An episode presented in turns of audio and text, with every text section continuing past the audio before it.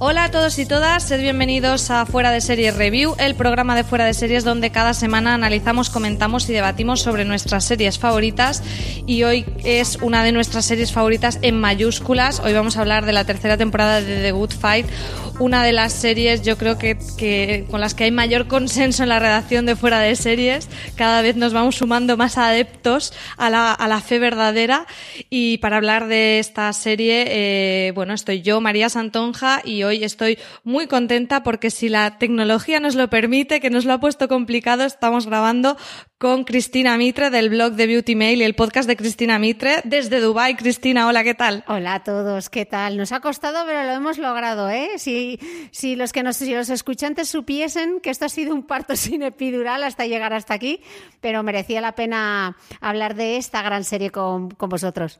Y con quien también es un placer siempre grabar cuando lo pillamos entre vuelo y vuelo, Alberto Rey, ¿qué tal? Hola, yo también estoy en un sitio raro, estoy en Lisboa, que era la ciudad donde vivía Cristina antes de irse a Dubái. Bienvenidos al siglo veintiuno.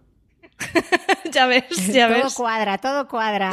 Así que bueno, eh, ha tenido mucha producción el podcast de hoy y esperemos que, que lo disfrutéis. Eh, nosotros ya, yo la primera, para mí es un placer estar grabando esta tarde con vosotros. Y además hablando de esta serie maravillosa que temporada tras temporada no, nos encanta, nos atrapa. Yo soy eh, convertida a la fe muy recientemente. Yo me vi las dos temporadas hace unos meses y ya estaba esperando con ansias la tercera temporada, porque me pasó Pasaba lo que creo que le pasa a mucha gente, que es que no había visto The Good Wife, y entonces, que ya lo sé que me vais a, a lo mejor a buchear, pero mucha gente le pasa, ¿no? Que no la ha visto y dice, bueno, pues no voy a ver esta que es un spin-off, cuando realmente, si hay gente que nos escucha que aún no se ha acercado a The Good Fight, eh, que sepa que aunque es un spin-off, uno se puede introducir directamente, ¿verdad, Alberto? Sin, sin problemas, sin tener que haber visto The Good Wife. No creo que haya ningún problema, porque de hecho las, las alusiones que se hacen a, a The Good Wife se hacen de una manera tan pensada para que la gente que la ha visto las disfrute y para que la gente que no la ha visto mmm, no se sienta eh, fuera de la conversación, que creo que no hace ninguna falta. Además, luego hablaremos, o ahora hablaremos, de que las series tienen muchas, muchas diferencias, casi más que similitudes. Uh-huh. Cristina, ¿tú cua- empezaste a ver eh, The Good Fight en la primera temporada? ¿Seguías ya The Good Wife o también has empezado por el spin-off? Soy súper fan, o sea, yo veía The Good Wife y recuerdo que me quedó como un vacío existencial, el mismo que sufrí cuando se terminó Sex and the City. Tuve esa sensación cuando terminó The Good Wife, porque era una serie en la que estaba totalmente enganchada. Y cuando me enteré de esta secuela o este spin-off, Eh, al principio fue un poco reticente porque dije, bueno, segundas partes nunca fueron buenas, pero es una serie completamente diferente, tiene, es, sigue siendo una serie de abogados pero con un twist, y yo creo que es incluso mejor que The Good Wife, porque eh, creo que The Good Wife eh, estaba demasiado quizá focalizado en el papel de Alicia y, y ahora tenemos a cuatro mujeres en, en The Good Fight, que es que pedazo cuatro mujeres en esta serie. Sí, eh, aquí es bastante coral, aunque tengamos a Christine Baranski con Diane Lockhart como protagonista, mm. cada vez se ha ido haciendo más, eh, ha, ha cobrado protagonismo otros personajes, femeninos especialmente, pero también algunos masculinos. Yo creo, además en esta temporada lo he notado especialmente, que cada uno va teniendo sus tramas, y aunque sea una serie de abogados, es otra de las cosas que yo siempre le digo a la gente, de, aunque no te gusten las series de abogados, no te preocupes porque esto es una serie de mmm, análisis de la actualidad, de crítica social, de millones de cosas más allá. Y Alberto, comentabas lo de que es bastante diferente a, a The Good Wife. Yo, como no he visto The Good Wife, no, no puedo hablar de esas comparaciones, pero cuéntanos un poco en qué ves tú esas diferencias. Y Cristina, también estás diciendo que la ves incluso mejor.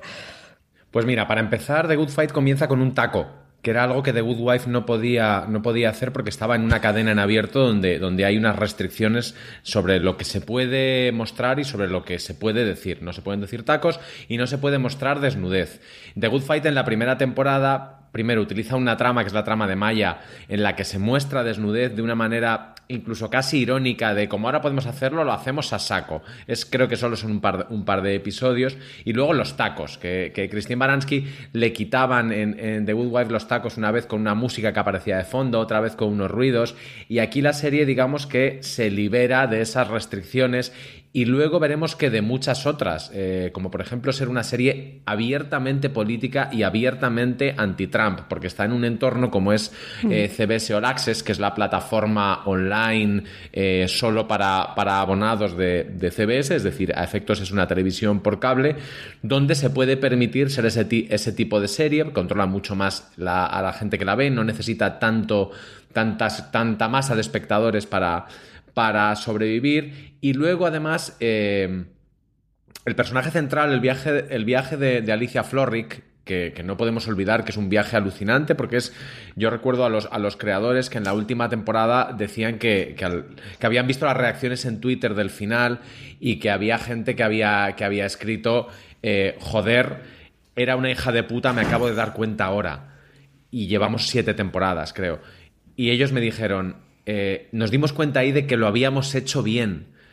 El viaje de Alicia Florrick en The Good Fight no está. Tenemos, tenemos tres viajes, parecían tres y ahora, y ahora son cuatro, si contamos a Marisa, que veo que, que Cristina la, la ha contado. Mm. Y son viajes muy distintos, porque ninguno de ellos creo que vaya a acabar con el espectador diciendo, es una hija de puta, he tardado tanto tiempo en darme cuenta.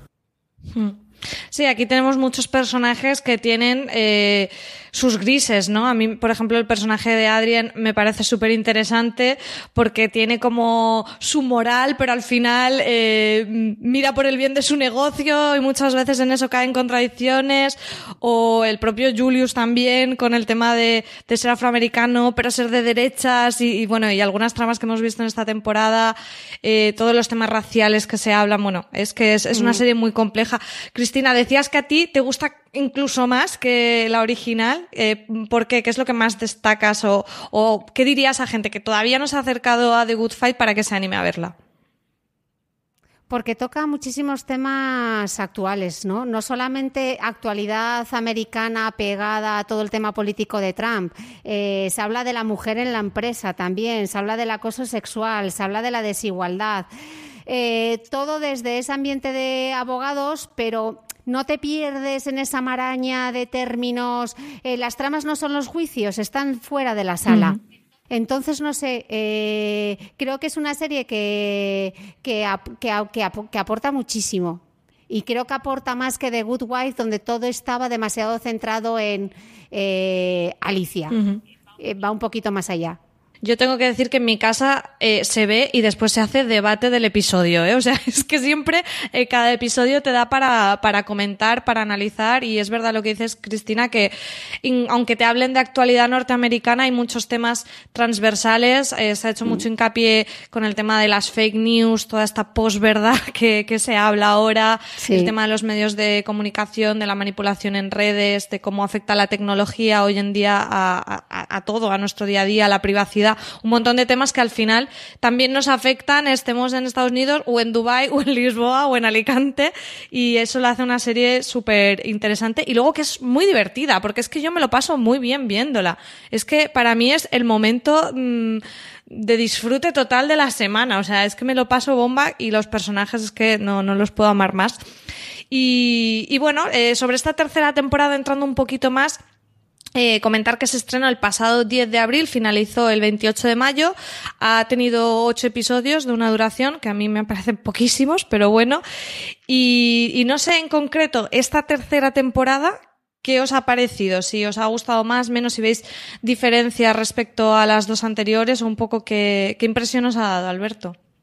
A mí cualquier televisión que se salga de lo habitual me gusta y me interesa por definición. Y esta última temporada de The Good, de The Good Fight, que comenzó siendo eh, irritante porque introdujo un personaje que es Roland Blum, Roland Blum, este personaje interpretado por Michael Sheen, y que cuando ha terminado la temporada nos hemos dado cuenta de que era parte del concepto. La temporada ha sido conceptual y yo creo que lo que nos ha preguntado es hasta qué punto estamos dispuestos a vivir en un mundo absolutamente enloquecido y donde la realidad y la ficción se, se confunden para mal, y si deberíamos hacer algo para, para arreglarlo, para, para evitar que, que las cosas en general en el mundo eh, vayan hacia el punto en el que están yendo, en el que no te puedes creer nada, no te puedes fiar de nadie y te sientes un títere todo el rato. La serie ha jugado con estos conceptos muchísimo y, y ha hecho además lo que, lo que tú decías, que, que no ha perdido ese sentido del humor y ese, ese guiño que tiene la serie con su espectador, que es que a su manera tiene risas enlatadas, que es las carcajadas de Diane Lockhart. Tú sabes que cuando ella se ríe es porque hay un chiste y toca reírse. A mí por todo eso es una, una de mis series favoritas y estoy contigo en que ocho episodios es una mierda. Por favor, la próxima temporada mínimo... Venga, no te voy a decir que los veintidós de The Good Wife, que se nos ha olvidado que nos metía veintidós por temporada, pero chica, trece, como una serie normal. Claro, doce trece mínimo. Sí, a mí se me ha quedado súper corto. De hecho, como estaba viendo los screeners, pensé que me faltaba un link. Y yo, no me puedo creer que se termine en el ocho. Tiene que haber más, que me habré perdido. Y que perdido. se termine así, claro. y que y se termine así. Y que se termine como se termina. Claro que no lo podemos, no podemos hacer spoiler, pero...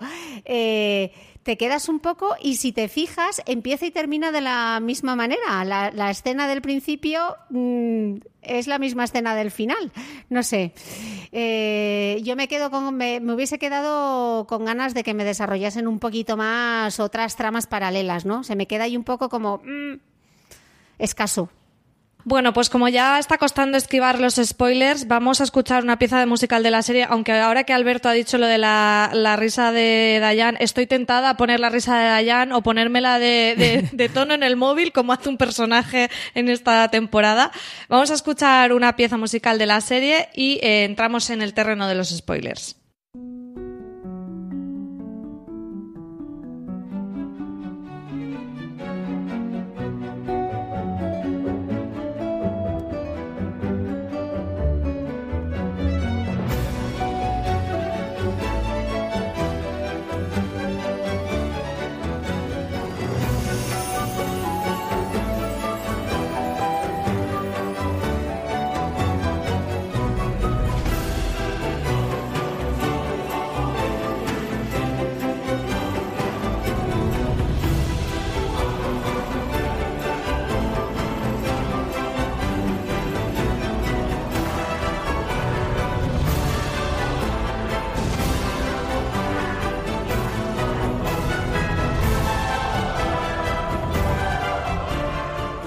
Bueno, ya quedáis avisados, vamos a hablar de la tercera temporada de The Good Fight con todos los spoilers del mundo, vamos a ir comentando un poquito las tramas que más nos han interesado, pero antes de ir con las tramas en sí, a mí me gustaría comentar esos eh, nuevos giros que le da la, los creadores, que no, no lo hemos dicho, Michelle y Robert King, a, a su serie, con, innovando siempre también en, en, en formas, no solo en el fondo.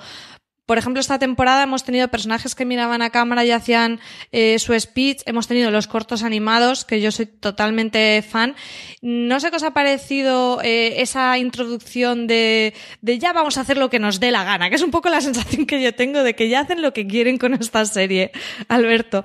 A mí algunos clips musicales reconozco que, que me han irritado bastante, hasta que creí, o, o estoy convencido, que como el personaje de... de de Bloom son parte de, del concepto, es decir, de, de convertirte la serie en un guiñol loco que casi recuerda más a, a, al juicio al juicio de, de la marioneta de, de Chicago, del, del musical, que a la típica serie de, de, ¿sí? de abogados al uso, pero... Pero claro, es que, es que esta serie tiene, tiene esas peculiaridades y esa sensación de que han hecho lo que les ha dado la gana estaba ya en la serie, la serie que, que hicieron los, los King entre The Good Wife y The Good Fight, que fue aquel Brain Dead que pasó sin pena ni gloria porque a mí me parece que estaba muy ida de madre y que tenía un altísimo componente de, de musical, entre ellos los, los, todos los... Eh, Eh, los previamente, los previously, se hacían en, en musical.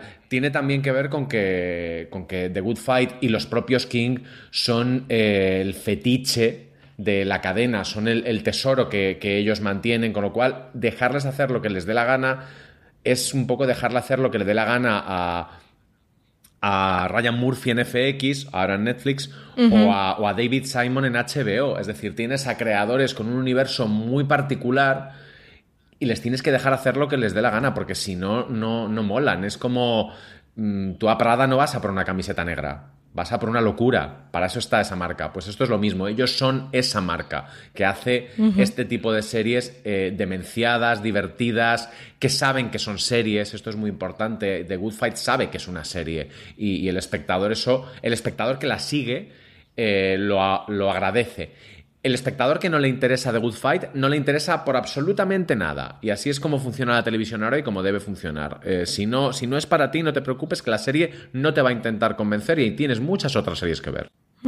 Bueno, aunque aún así, siendo lo, los niños bonitos de la cadena, no se han escapado de la censura. En Fuera de Series eh, escribimos un artículo sobre el tema que yo no lo pillé en el momento. En el capítulo que se habla de la censura, eh, que se, la autocensura que se hacen muchas empresas por entrar en el mercado chino, eh, hay un cartelito, no sé si recordáis, y en vez de en el, cli- el clip animado pone eh, C B S eh, ha, ha censurado. Mm. Y yo creía que era como una propia coña meta dentro de la serie y no, efectivamente había allí uno de los cortos musicales hablando sobre esto y la cadena pues eh, vio que podría ser dañino para sus intereses en el mercado chino y les hizo quitarlo y ellos dijeron que bueno, que bajo la condición de poner este esta cartela que, que sin embargo yo creo que la mayoría de gente no entendió porque lo, lo comprendió como una propia, pues eso, lo que hablamos, un, un propio giro de estos de formato que ellos hacen.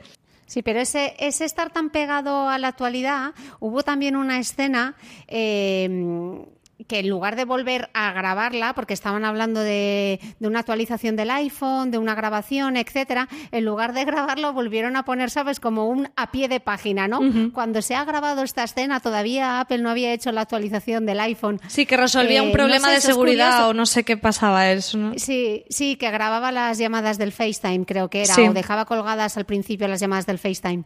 Eh, bueno, podrían haber regrabado la escena, ¿no? Pero al contrario, han querido darle como una cosa de pegado a la actualidad, como casi de medio reality, claro, han convertido, ¿no? Han convertido la crisis en un chiste y el chiste en una crisis y al final que, hemos, mm. que ha conseguido que muchos espectadores hayamos acudido a internet a ver qué había pasado con esa, con esa, con esa escena, pues como los espectadores de Juego de Tronos acuden a, a los sites especializados para ver eh, que en el fotograma tal de fondo aparece una runa o una inscripción de lo que sea. Genera ese, ese tipo de, de conversación. Lo que decía antes, al, al no espectador de The Good Fight, esto le parece una estupidez que no le interesa lo más claro. mínimo.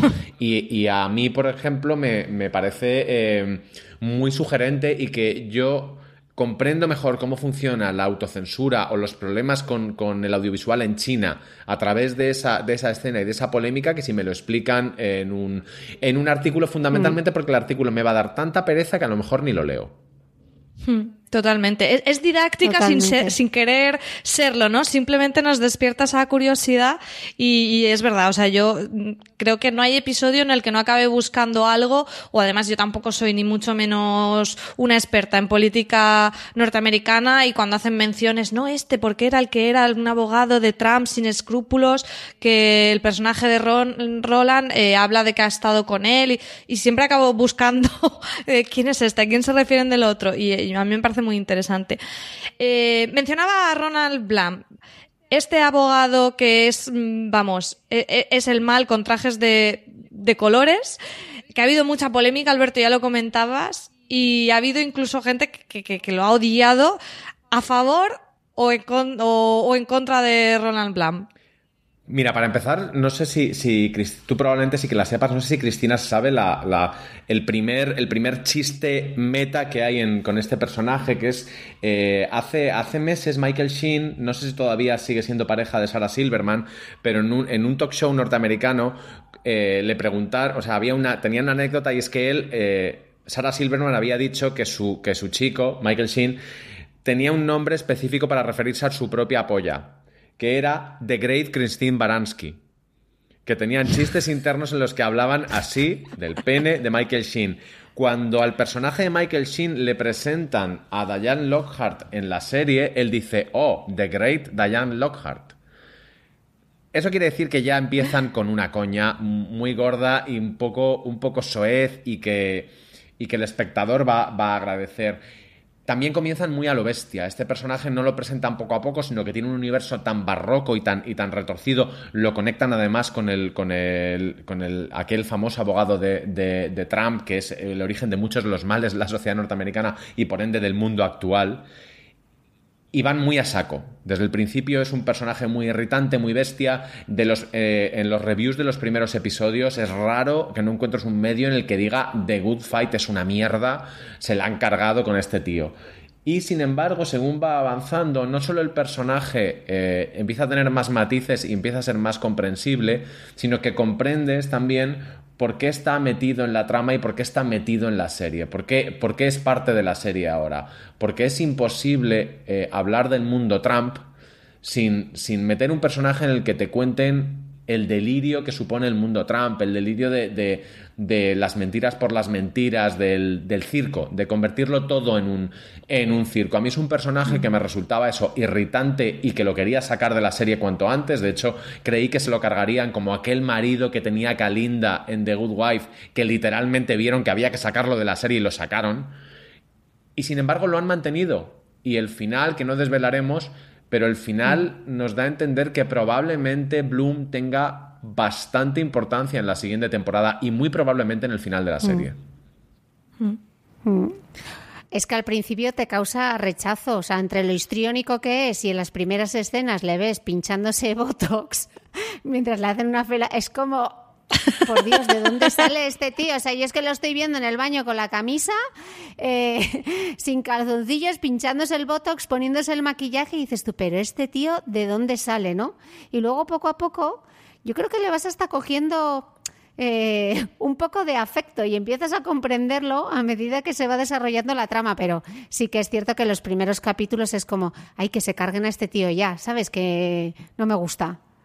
Lo que sí que es verdad es que ha servido también mucho para darle una nueva trama a Maya, que era una de las grandes protagonistas en la primera temporada, pero en la segunda ya se quedó un poco como ahí, que no sabían muy bien qué hacer con ella después de todo el tema de de, de, de su padre y de, y de todo el, el bueno, todo el follón que se monta. Ella ya se queda un poco coja, y aquí me ha gustado a mí personalmente cómo empieza Maya con ese punto de me voy a convertir en malota, con esas primeras también escenas con Marisa dándole consejos de mira, o te espabilas o no te van a tomar nunca en serio, y cómo eso lo coge y también las circunstancias, y, y acaba llevándolo al máximo extremo, que es haciéndose socia de Bloom, que es como, madre mía. Mm. No sé qué os ha parecido esta un poco reinvención del personaje de Maya, Alberto.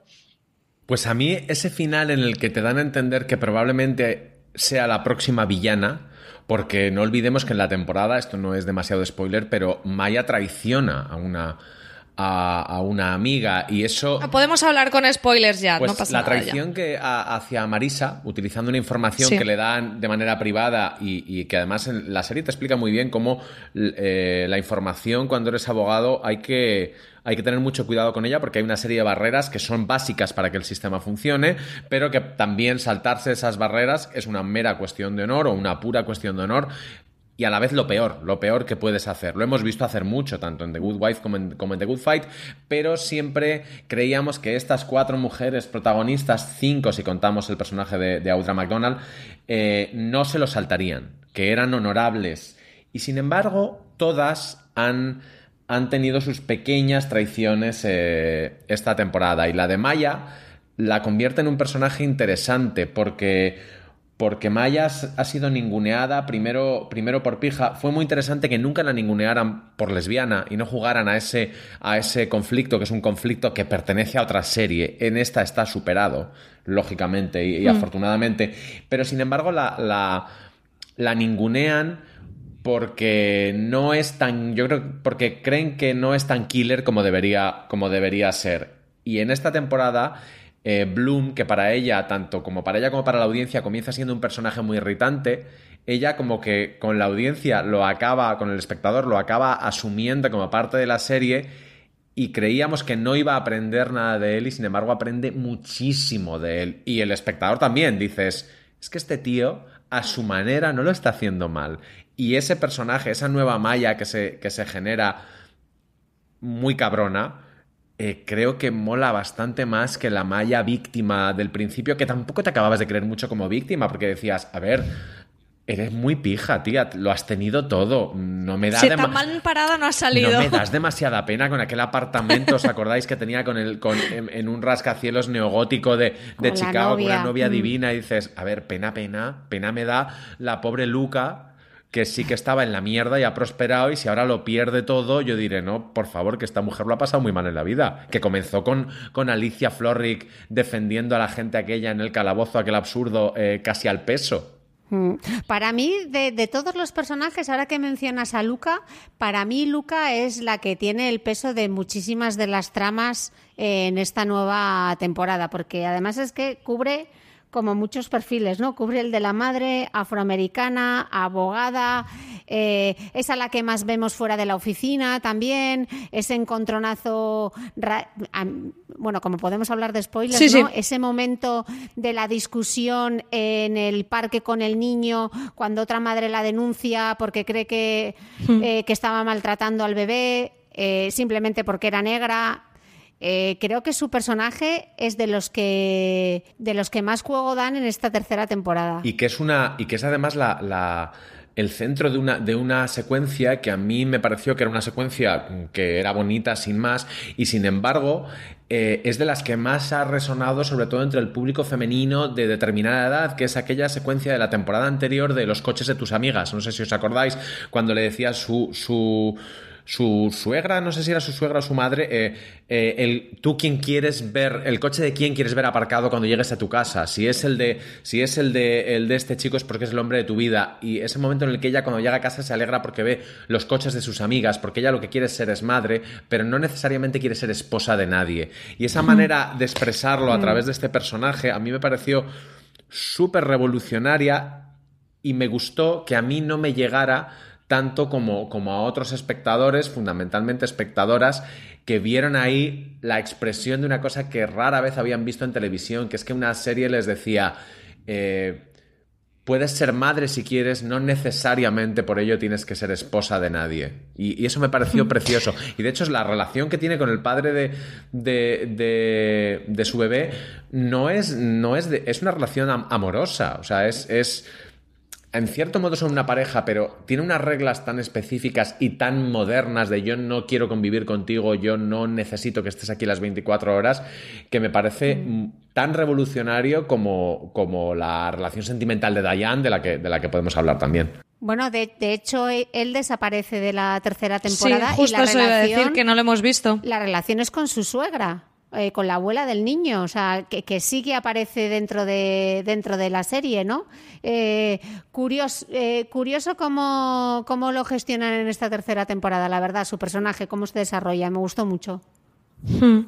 A mí me gusta lo que estabas comentando, Cristina, de que abordan muchos temas, el hecho de que ella eh, tenga esa, es, bueno, ya lo vimos también en la temporada anterior, ese agobio de qué va a pasar si me voy de baja, eh, alguien va a ocupar mi puesto, y ahora también, una vez ya tiene al niño, sigue teniendo que enfrentarse a esos problemas de cómo compatibilizar su vida profesional con ser madre, de eh, podría optar y continuar siendo ambiciosa, que al final también la ambición es algo que siempre se ha visto como algo, una virtud en los hombres, pero ya no tan bueno en las mujeres, como ella tiene que plantearse, bueno, es que yo quiero optar para ser la, eh, la encargada del departamento de divorcios y, y no quiero... dejar de hacerlo porque ahora sea madre. Entonces, es verdad que tiene unas tramas muy interesantes, y también desata eh, otro de los temas, que si queréis vamos también, eh, que es el tema racial en, en el bufete, que es súper interesante. Mm. Eh, a, a mí personalmente me encantó en el que se hablaba de, de las diferencias salariales entre los empleados eh, afroamericanos y los empleados blancos, porque me parece que no era simplista, no era, no todo es eh, blanco-negro, nunca mejor dicho, porque eh, Adrien también habla de cómo mmm, por esa, a lo mejor, falta de autoestima del colectivo, los empleados blancos aspiran a más y piden aumentos, y los negros se conforman, y cómo hay una realidad sociocultural mucho más compleja Eh, después también cómo se introduce el tema de los mensajeros, que los mensajeros son también muchos negros, pero no les han subido hecho la subida de salario, o cómo Lucca claro, no es bastante negra y se junta con los blancos. Es complicadito. Totalmente. Las desigualdades dentro, las desigualdades incluso dentro, ¿no? Cuando ella se plantea, es que quizá, o cuando le dicen, no, es que no te ven lo suficientemente claro. negra. Sí, porque además se relaciona mucho eh, precisamente con, con, con blancas, con Marisa. como Marisa. Y a, a mí me, me encantó cómo estaba tratado. De hecho, confieso que este episodio además iba parándolo y comentándolo con Francis en casa, porque mm, me parece que es un tema delicado que no, que no es tan... Mm, esto es así o se soluciona así. O sea, que hay una, una realidad mucho más compleja y creo que la serie lo, lo reflejaba... genial. Así que sí, estoy con vosotros que Lucca nos ha dado eh, muchos momentos, como el momento de la falsa Melania Trump y la cinta de orina, que es uno de los casos más rocambolescos que hemos visto en la temporada. Eh, ¿recordáis ese, esa parece ser trampa sí. que les quieren eh, hacer para saber si tienen o no realmente la esta cinta de vídeo sexual de Trump, que por otro lado es un rumor que, que es real? ¿Qué, qué os pareció la, la Melania, Alberto? Pues yo como, como gran experto en, en, y lo soy, en cultura trash norteamericana y en lo que pasa y en, en, en, esos, en esos universos de lo, de lo del, delirante... Cuando vi a esa, a esa falsa Melania acercándose, dije, esto solo lo podría hacer una punky como Gina Gershon, que le da todo igual ya. Y en ese momento de ver que efectivamente era Gina Gershon, que la serie estaba, mmm, perdón por, por, el, por la analogía, meando encima de todo lo que le habrían dicho a The Good Wife si hubiera hecho esto, me pareció maravilloso. Y además es un episodio... interesante por, por todo lo que, lo que propone del juego de verdad, mentira, podría ser, no podría ser, que es al final el universo informativo en el que, en el que, en el que vivimos. Ese, ese episodio que es en el que, en el que muchos los espectadores, también hay que decirlo, de la serie se han desenganchado, porque es en el que eh, la serie va más a lo loco y en el que se permite unas libertades que no se había permitido nunca. A mí, en cambio, es el, el, el que más me gustó. Esa, esa Melania sirviendo el, el vino blanco con la botella casi en vertical. Eh, ese peluquero que además es... El peluquero es, era lo que te iba a decir ahora. Es que de delirante es real. Es de delirante es porque real porque yo, dices... Cuando es dicen es la persona dirías, de más confianza. El peluquero... Confianza, su peluquero. Mm. Tal cual, tal cual. Lo pensé lo mismo. O sea, de, de lo irreal que parece, seguro que sería la persona de confianza. Estábamos viendo que, bueno, que esto es uno de los casos y hemos comentado que, que no es una serie en la que haya caso episódico de, de juicio y demás, pero bueno, sí que mantiene mucho esa estructura episódica. De hecho, me, me ha hecho mucha gracia el guiño de que en esta temporada los títulos de los episodios eh, hacen un homenaje a Friends, que siempre titulaba los episodios con el de el de que no sé qué, no sé cuántos, el de que no sé qué, no sé quintos, y en esta temporada lo han hecho igual. Y... Y es que a mí va un poco a juicio, pero cada vez que van me flipa, porque ese ese juez al que le ponen fotos de animalitos y las explicaciones con el cuento de la jirafa y le hacen como... ¿Cómo se llama esto? El A S M R. Es, es que me, no sé cómo se dice. Lo de los ruiditos, la gente que le gustan los ruiditos. Lo de los ruiditos. Todo, o sea, todos los jueces que salen en esta serie me parecen maravillosos, pero es que este, o sea, esos momentos cuando ya se va a, a, a lo que decíais, a lo delirante absoluto con el juez, haciéndole los ruiditos en el micro, yo es que me meaba de la risa, ¿eh? Y sin embargo, tiene este punto eh, súper turbador de que esa es la gente que puede impartir justicia en, en tu caso, que es una cosa que, que The Good Wife hizo desde el principio, de en manos de quién estamos. Aquí, por ejemplo, en, en The Good Fight, pensad que tenemos, y que nos lo explican muy bien, un señor negro que es muy conservador y que es votante de Trump. Y dices, ¿en qué universo? Bueno, pues te lo van a explicar bien. Así como te van a explicar la tensión, cómo la tensión racial en una empresa es mucho más sofisticada y siniestra de lo que uno cree, te van a contar esto y te van a contar... Eh, claro, cuando dices, este tío se presenta a juez, a juez del Supremo, me parece, ¿es juez del Supremo a lo que se, a lo que se presenta? ¿O a, o a, a superjuez? Sí, de lo que sí sea. Juez alto y, standing. Y, dices, no le, y tú estás pensando que no le pueden dejar, pero luego ves los jueces que hay, o esa trama que al espectador también le hace sentir un poco eh, mala gente eh, del... de...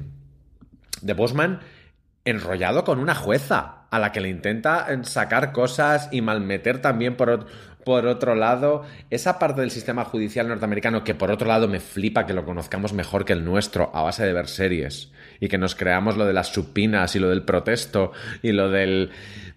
Y aquí le dan, le dan una vuelta con esos, con esos jueces extraños, con esos abogados estrafalarios, porque ahora, como teníamos a, a, a Blum, se nos ha olvidado que hay doscientos mil abogados estrafalarios mucho más, mucho más locos, entre ellos la gran Elsbeth Tassioni, que por favor que vuelva, porque Tassioni es lo máximo. Que vuelva, que vuelva, cómo la eché de menos, que vuelva. Eh, tampoco hemos hablado aún de Diane, que es la gran protagonista en esta, en esta temporada. Ha cambiado el aikido por el tomahawk, ya está tan cabreada ya del mundo que ya directamente lanzamiento de hachas. A mí me ha parecido bastante interesante cómo han reintroducido un poco el personaje de Kurt, de su marido, que estaba ahí en las otras temporadas pero como que no pintaba mucho, y cómo en esta temporada han jugado también a esa... Pues, pues, pues a, a esa contradicción que uno mismo vive, en el que, bueno, en el que Kurt ha conseguido un trabajo gracias a la familia Trump y tiene que, en cierta manera, mmm, seguirles la corriente, aunque Diane eso le ponga de los nervios, y cómo al final hasta Diane le ayuda a escribir ese discurso alabando a Trump, pero vamos, poniéndole unas flores tremendas. Eh, ¿qué os ha parecido cómo ha estado Diane en esta temporada, aparte de cabreadísima, Alberto? Mira, yo te diré que, y esto es real, si hay algo que me ha ayudado en mi vida, absurda vida, eh, sentimental últimamente, es esto, es Kurt y Diane, que, que es una... Ma- ellos, estos personajes, te muestran una cosa muy difícil de, de explicar, que es que el mayor acto de, de, de amor que hay es la confianza y el respeto, que es en lo que se basa la relación entre Kurt, este tío que es verdad que trabaja para Trump de una manera con un poco una pinza en la nariz, pero es muy de derechas y es republicano, siempre lo ha sido, y Diane Lockhart, que no solo es demócrata, es que es sale en las revistas como una gran demócrata, es conocida como la gran abogada demócrata de, de, de Chicago. Que su relación funcione, a mí me parece una de las, de las cosas mejor explicadas la serie y a la vez más didácticas, porque no olvidemos que, que volviendo a The Good Wife, la relación de entre Alicia y su marido era muy oscura y era muy mezquina y estaba llena de... de era casi comercial en algunos momentos, y en cambio la de, la de Kurt y Diane es amor puro y... y verdadero, y a mí me parece que, que hacerlo así, mostrarlo así, es también revolucionario. A mí es que ella me parece esa presencia que tienes, que es la reina, o sea, el, el, que no hemos hablado todavía, de, de esta serie es una pasarela de moda, además, o sea, otra de las razones por las que a mí me gusta The Good Fight es por la moda que se ve en esta serie, porque no es el traje de chaqueta de la abogada, es que son los grandes temas, ¿no? El Gucci, el Emporio Armani, Escada, eh, todo lo que sacan estas mujeres y cómo las visten y cómo la moda viste también al personaje, ¿no? Lo importante que es la moda dentro de esta serie y todo lo que dice sobre los personajes. Ese primer episodio donde Diane sale con esa chaqueta de Fendi con unos puños de mutón rosa fucsia. Wow, ponerse eso para ir a un juicio. Que era una tela, chaqueta, ¿eh? Que además se había puesto Melania en, en la realidad. Creo que una versión de esa chaqueta o una muy parecida de la misma colección la había utilizado, la había utilizado Melania Trump en una recepción en la, en la realidad.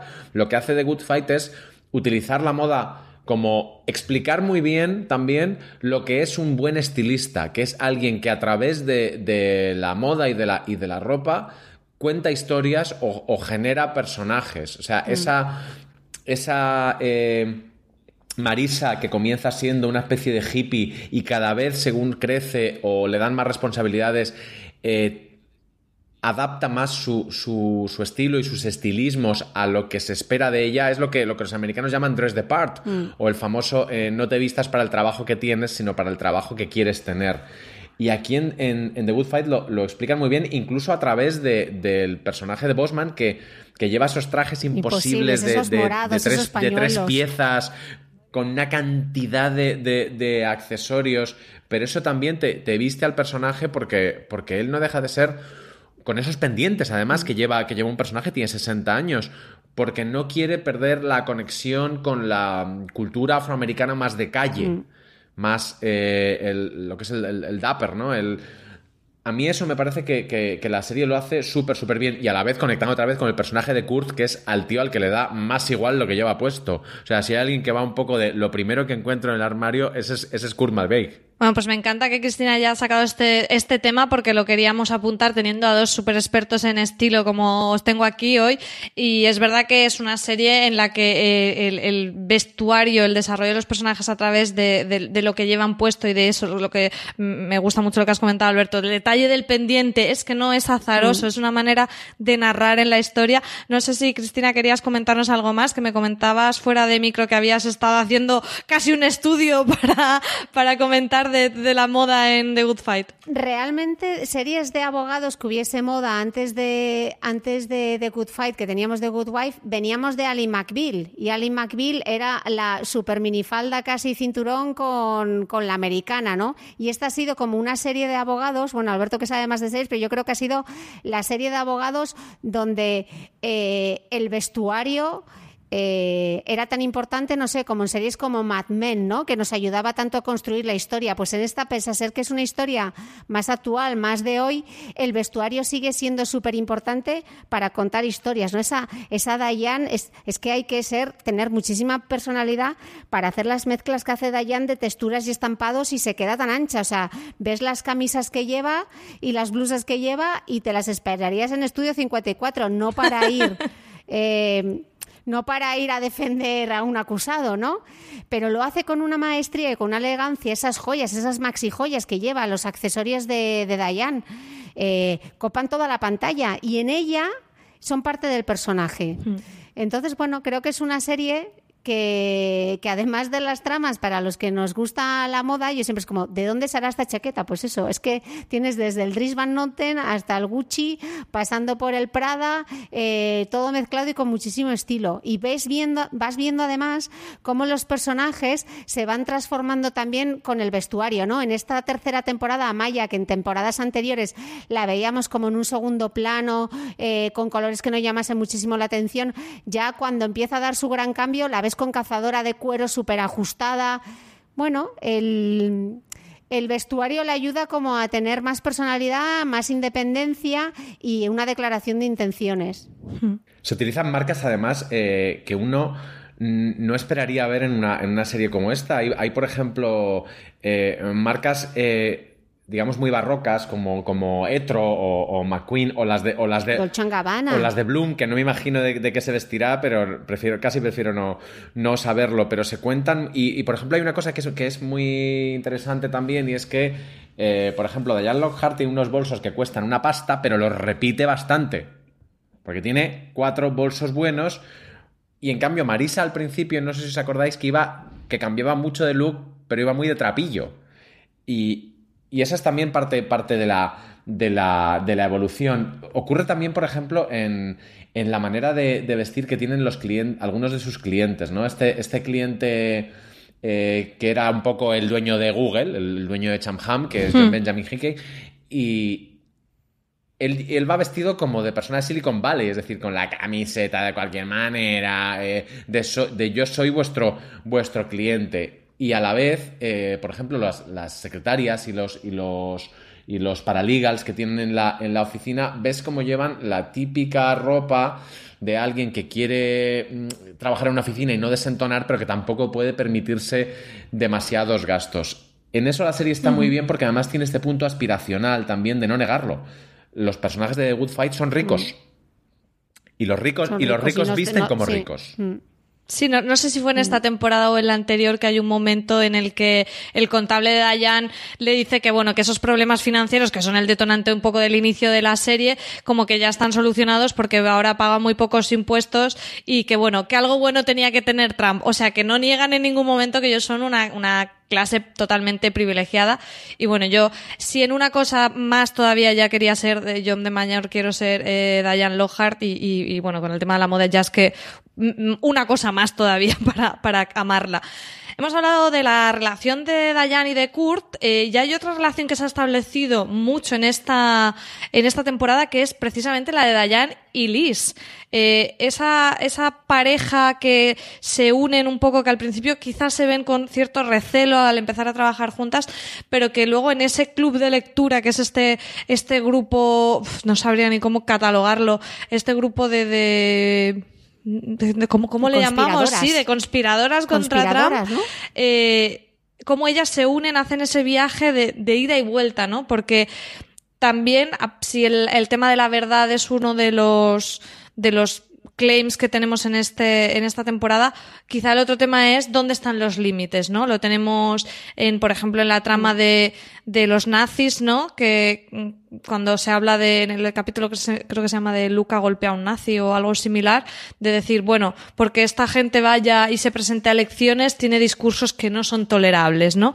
Y con el tema de todo lo que hacen en el club de lectura, cómo hay esa escalada de, bueno, esto no pasa nada, esto está bien. Tenemos primero que le cogen, eh, que cogen datos de la clienta esta que es una cantante de country para intentar forzar que haga una declaración anti-Trump, eh, con los nazis precisamente que están eh, boicoteando las elecciones locales a las que mandan a, a Lucca y a Jay, sacan datos de ellos para mmm, que se los lleven.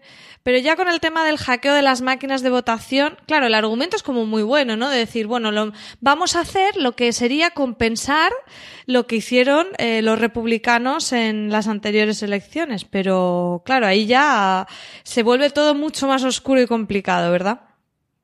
Además hacen, hacen una cosa muy interesante los personajes de, de, de Audra McDonald y de Christine Baranski, que es... Eh, ellas, si estuvieran solas, probablemente estarían a hostias, porque son dos abejas reinas y no, no opinan igual de muchas cosas. Y sin embargo entienden que el pelearse en esa situación lo único que haría sería ir en, ir en, ir en su contra, y no sabemos si han decidido esta lucha, porque acordaos que, que la primera temporada muy bien, muy bien, tampoco se llevaban. No. Eh, han decidido, no sabemos si posponer o, o directamente eh, llevarse bien, porque no tienen más que perder, que es algo que si fueran personajes masculinos probablemente eh, se habrían pegado sin ningún problema, porque no hay nadie que se vaya a aprovechar de esa situación, no hay nadie que vaya a decir, mira, la pelea de gatas. Incluso colaboran en, en, en lo que dices, en este club loco anti-Trump, que es también parte del delirio que nos ha contado la, la serie, y que lo llegan a incluso, a incluso a verbalizar. Si el mundo en el que vivimos nos propone locuras, tendremos que combatirlas con otras locuras. Esa hacker del, del gorro de lana que dices, madre mía, esta niña, ¿de dónde la han sacado todas estas señoras megapoderosas? La manera en la que descubren que, que el grupo se ha formado también de una manera completamente absurda, con una tipa que está en la cárcel y que sí, lo que quería era dinero. Es mm. todo tan imposible y a la vez tan creíble que, que da, que da un, un poquito de miedo pensar que el mundo que retrata es el mundo en el que vivimos, no es mm. la ciencia ficción. Sí, pero de hecho con el tema del hackeo de las máquinas de votación, cuando Diane se quiere salir de toda la historia porque ya le parece que están cruzando esa delgada línea roja, eh, Liz le dice que no lo entiende y que, de, que deberían seguir adelante, y ahí Diane lo hace por amistad con ella, no porque crea que realmente es lo correcto, pero lo hace por amistad. O sea, dos tías que en un principio deberían haber estado enfrentadas, al final se unen para llegar... Eh, y con ese suspense que nos deja al final de la temporada, ¿no? A ver qué es lo que pasa, ¿no? Mm. Porque han decidido ir un poquito más allá. Sí, el bueno, esta es una de las tramas que, que va un poco forzando, forzando todas las situaciones, y a mí me, me parecía también otra de las locuras de la serie. Esos dos, eh, esas escenas que nos sacaban a los dos agentes de la Agencia de Seguridad Nacional con sus quehaceres de espionaje, espiando a Diane, y que a mí me recordaban como si fueran sacados de la serie de la de Silicon Valley o de I T Crowd o algo así. Pero que primero todo el tiempo parece como algo eh, que está metido ahí de golpe como un pegote, pero después es totalmente relevante para el devenir de los acontecimientos, porque es precisamente uno de los chicos de la N S A que como que le ha cogido cariño a base de espiar a Diane en las cosas que hace, que sabe que si da ese paso del, del, del hackeo de las máquinas puede ser eh, totalmente trágico. Y es Kurt el que se entera de esto y interviene, y para que no, no, no se produzca, retiren las máquinas y el plan no se pueda llevar a cabo. Pero bueno, igualmente eh, nos dejan ese final en el que entran, no, no sé qué cuerpo es, qué, qué fuerzas de seguridad son las que entran en casa de Diane y Kurt, pero en esa escena que... Cuerpos de élite como mínimo, o sea, sí, tenía una pinta... muy mala, no, no, no sé exactamente quiénes son, si son los SWAT o... Bueno, yo me pierdo ahí con, con todo lo que tienen en Estados Unidos, pero que es verdad que dices, madre mía, que, que nos van a, a, a contar en, en, en la próxima temporada, porque... Eh, está confirmada cuarta temporada con ese final. Si no hay cuarta temporada, no nos da un jamacuco a todos. ¿Qué, qué creéis que, por, que va a pasar? Porque es, efectivamente esa escena paralela que, que sientes como un déjà vu de que es el, el inicio de la serie con ellos dos en esa escena como tan en feliz cama, en la cama. De la felicidad. Sí, sí. Y de repente ese mundo truncado. Cristina, ¿qué esperas que nos depare la próxima temporada? Eh... Pues está claro que la llevarán a la cárcel o algo, ¿no? Y a ver qué, a ver qué, qué es lo que ocurre. Pero tiene toda la pinta que se desvela todo el pastel y que terminará en la cárcel ella, me imagino, porque Kurt no creo. Y eran los cuerpos de seguridad, o sea que no era, no era la policía que llamaba uh-huh. gentilmente a su puerta. Yo creo también que, que, que irán por ahí o de, o de una manera parecida, porque con el personaje de Diane han intentado, eh, han hecho tantas cosas tan locas, lo han puteado de tal manera tanto al personaje como a sus tramas, y siempre han caído, han caído de pie, que me encantaría ver a, a, a, a Diane en, en la cárcel, porque sé que al final tiene que salir, hombre, no, no, no admito, no admito otra, otra solución. Pero sí, creo que la, que la siguiente temporada, pensad también que se, la siguiente temporada la están escribiendo ahora y que estará muy maleada por los acontecimientos reales, porque la serie eh, bebe uh-huh. muchísimo de la, de la actualidad y, y últimamente, a uh-huh. ver... Mm, eh, hace unos días salió que la Thermomix de Lidl tiene un micrófono y te escucha. Mm, Vivimos en ese mundo. De aquí, a, de aquí a que se empiece a emitir la temporada han podido llegar los marcianos y la serie lo va a tener que incorporar. No sé, me, me espero casi cualquier cosa, pero vamos, la espero con unas ganas sí, que no os lo podéis sí, ni imaginar. Sí. Yo estoy ahí, yo creo que el tema de la Thermomix no lo había oído, pero madre mía, yo ya que estoy conspiranoica total con los altavoces inteligentes, mira, creo que esas tramas pueden ir por ahí porque el tema de la, de la privacidad se ha tratado. También se ha tratado el tema del acoso sexual, lo hemos pasado un poco por alto, pero es un poco lo que arranca esta temporada con ese caso que se desvela de, de que el fundador del bufete, eh, Reddick, eh, haciendo un documental sobre él precisamente como para...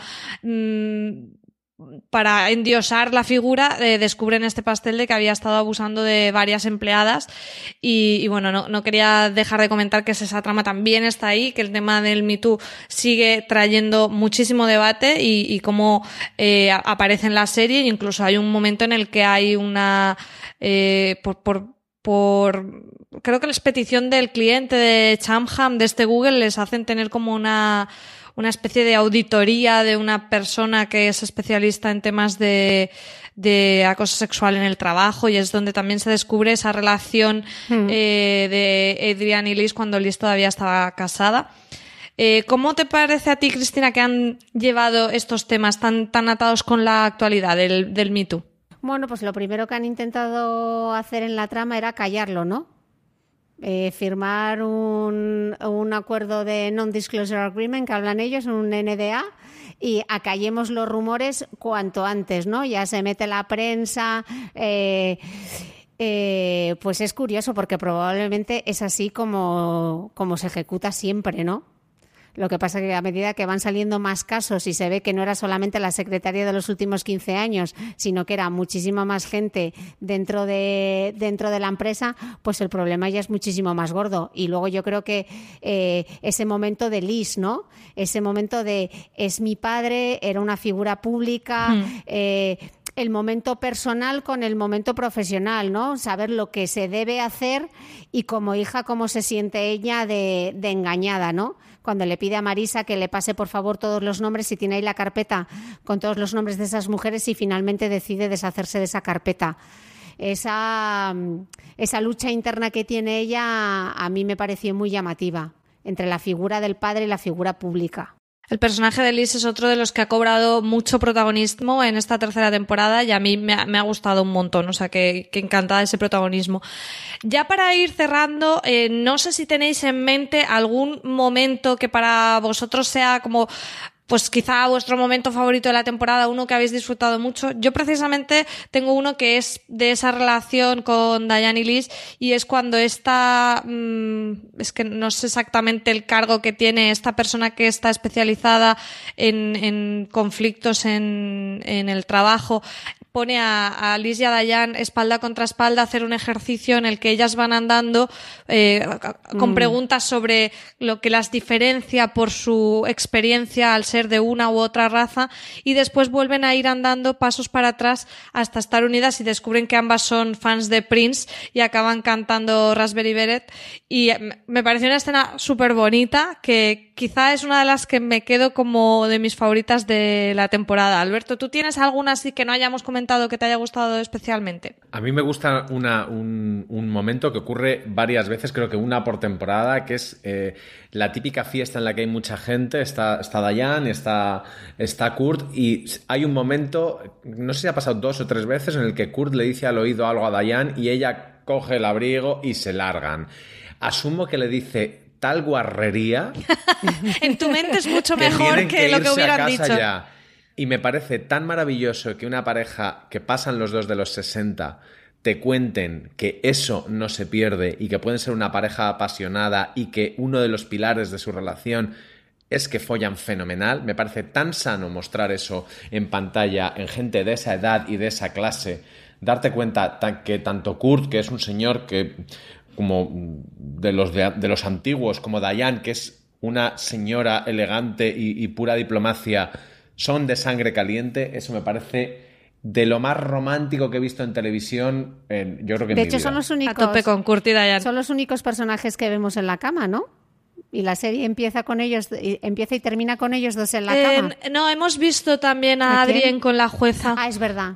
Cierto. Sí, pero no hemos visto cada vez que acaban, que acaban de follar, que les di, Diane le dice cosas del tipo, qué feliz sí. soy. Qué bien lo paso. Sí. Me parece tan sano eso cuando es una serie que parte de una como The Good Wife en la que se utilizaba muchas veces el sexo como algo enfermizo. Incluso Alicia y, y, y fundamentalmente el marido de Alicia lo utilizaba como una moneda de cambio prácticamente. De, de vez en cuando contentaba a su mujer. Todos sabemos lo que, lo que hacía para tenerla tranquila durante, durante una temporada. Y aquí se, se dan la, la vuelta a las tornas y te muestran una relación sentimental y sexual entre dos personas maduras sanísima, y eso me flipa. Cristina, ¿a ti alguna escena así que te gustaría mm, comentar? Bueno, pues a mí me gustó mucho ese momento de Maya y de Marisa cuando se van a tomar algo y parece que va a empezar una relación entre ellas dos. Marisa empieza eh, a contarle lo que está ocurriendo en la empresa y Maya le pide que por favor que no le cuente más. Ese momento que ella está rota entre esa parte profesional y esa parte personal, esa relación entre las dos, esa escena me pareció, me pareció muy chula. Y luego me pareció delirante la escena en el parque de Lucca con, con el bebé, con el encontronazo que tiene con la madre en el parque, y de, de una cosa absurda eh, la que se lía, ¿no? La llamada a la policía. Pero es que esas cosas estoy segura de que pasan y que podrían pasar. O sea, de absurdo que es, pasa. Sí, no, esto es uno de los casos que está basado en casos reales, de que en Estados Unidos hubo bastantes polémicas por vamos, temas similares de, de mujeres que, que negras, que pues sus hijos sí eran mestizos y tal, de que había gente que les estaba acusando como que si no fueran sus hijos y, en fin, que muchas veces eh, casi que vale la pena estar viendo cada uno de los episodios porque tienen mucho de, de basado en hechos reales. Eh, ya para terminar, os recomiendo además para ese ejercicio que en Fuera de Series eh, Marina Sucha estaba haciendo eh, reviews de los episodios, que podéis recuperarlos, y aunque hayáis visto ya los episodios y no los hayáis ido leyendo semana a semana, porque vale mucho la pena, te va contando ese tipo de detalles. Pues nada, hemos estado esta horita, eh, la tecnología parece que nos ha respetado, no sé cómo se oirá esto, pero espero que bien, y quería agradeceros que hayáis pasado este ratito conmigo comentando esta serie maravillosísima, y os emplazo para que repitamos para la cuarta temporada, Alberto. Pues muchas gracias a vosotras, cómo te echo de menos, Cristina. Y deciros una cosa, he estado explorando mientras hablábamos y los trajes de Blum, de Roland Blum, son de una marca que se llama Sweet Supply, la podéis encontrar en muchos sitios, nos deberían patrocinar esto porque yo he encontrado por doscientos sesenta y ocho euros. Eso te iba a decir, enlace de afiliados. Por doscientos sesenta y ocho un traje verde con bermudas que estoy ahora mismo haciendo añadir a cesta, añadir a cesta, checkout. Bueno, Alberto, pues si, si al final lo compras, queremos una foto, por favor. Vamos a hacer un artículo en Fuera de Series de los estilismos de Blum por Alberto Rey, yo lo veo. Oye, Alberto, pues mira a ver si me encuentras la chaqueta, la americana de estrellas azul marino de Escada, que lleva Diane y que me parece la mejor americana de toda la serie. A ver si me, me la encuentras a buen precio. Me parece que por doscientos sesenta y ocho en Escada no nos dan ni los buenos no. días, Cristina. Qué pena, qué pena. Bueno, Cristina, agradecerte también que hayas estado este ratito con nosotros, que además sé que te lo hemos puesto complicado para grabar, que ha habido mucha, mucho problema tecnológico, así que agradecerte todo el interés que has mostrado para estar un ratito con nosotros en Fuera de Series. Nada, muchísimas gracias a vosotros y espero volver pronto. A mí me ha encantado todos esos matices que habéis dado de cosas que igual yo ni siquiera me había fijado, así que he aprendido muchísimo en la conversación de hoy. Pues nada, a todos vosotros muchísimas gracias por habernos escuchado, haber llegado hasta aquí. Eh, como sabéis, a, podéis escuchar mucho más contenido en nuestro canal de podcast. Podéis suscribiros en Apple Podcasts, en iVoox, en Spotify o en vuestro reproductor de confianza buscando Fuera de Series. Y, por supuesto, para más información y artículos, tanto de The Good Fight como de todas las series que os imaginéis, entrar en fuera de series punto com. Muchas gracias, chao.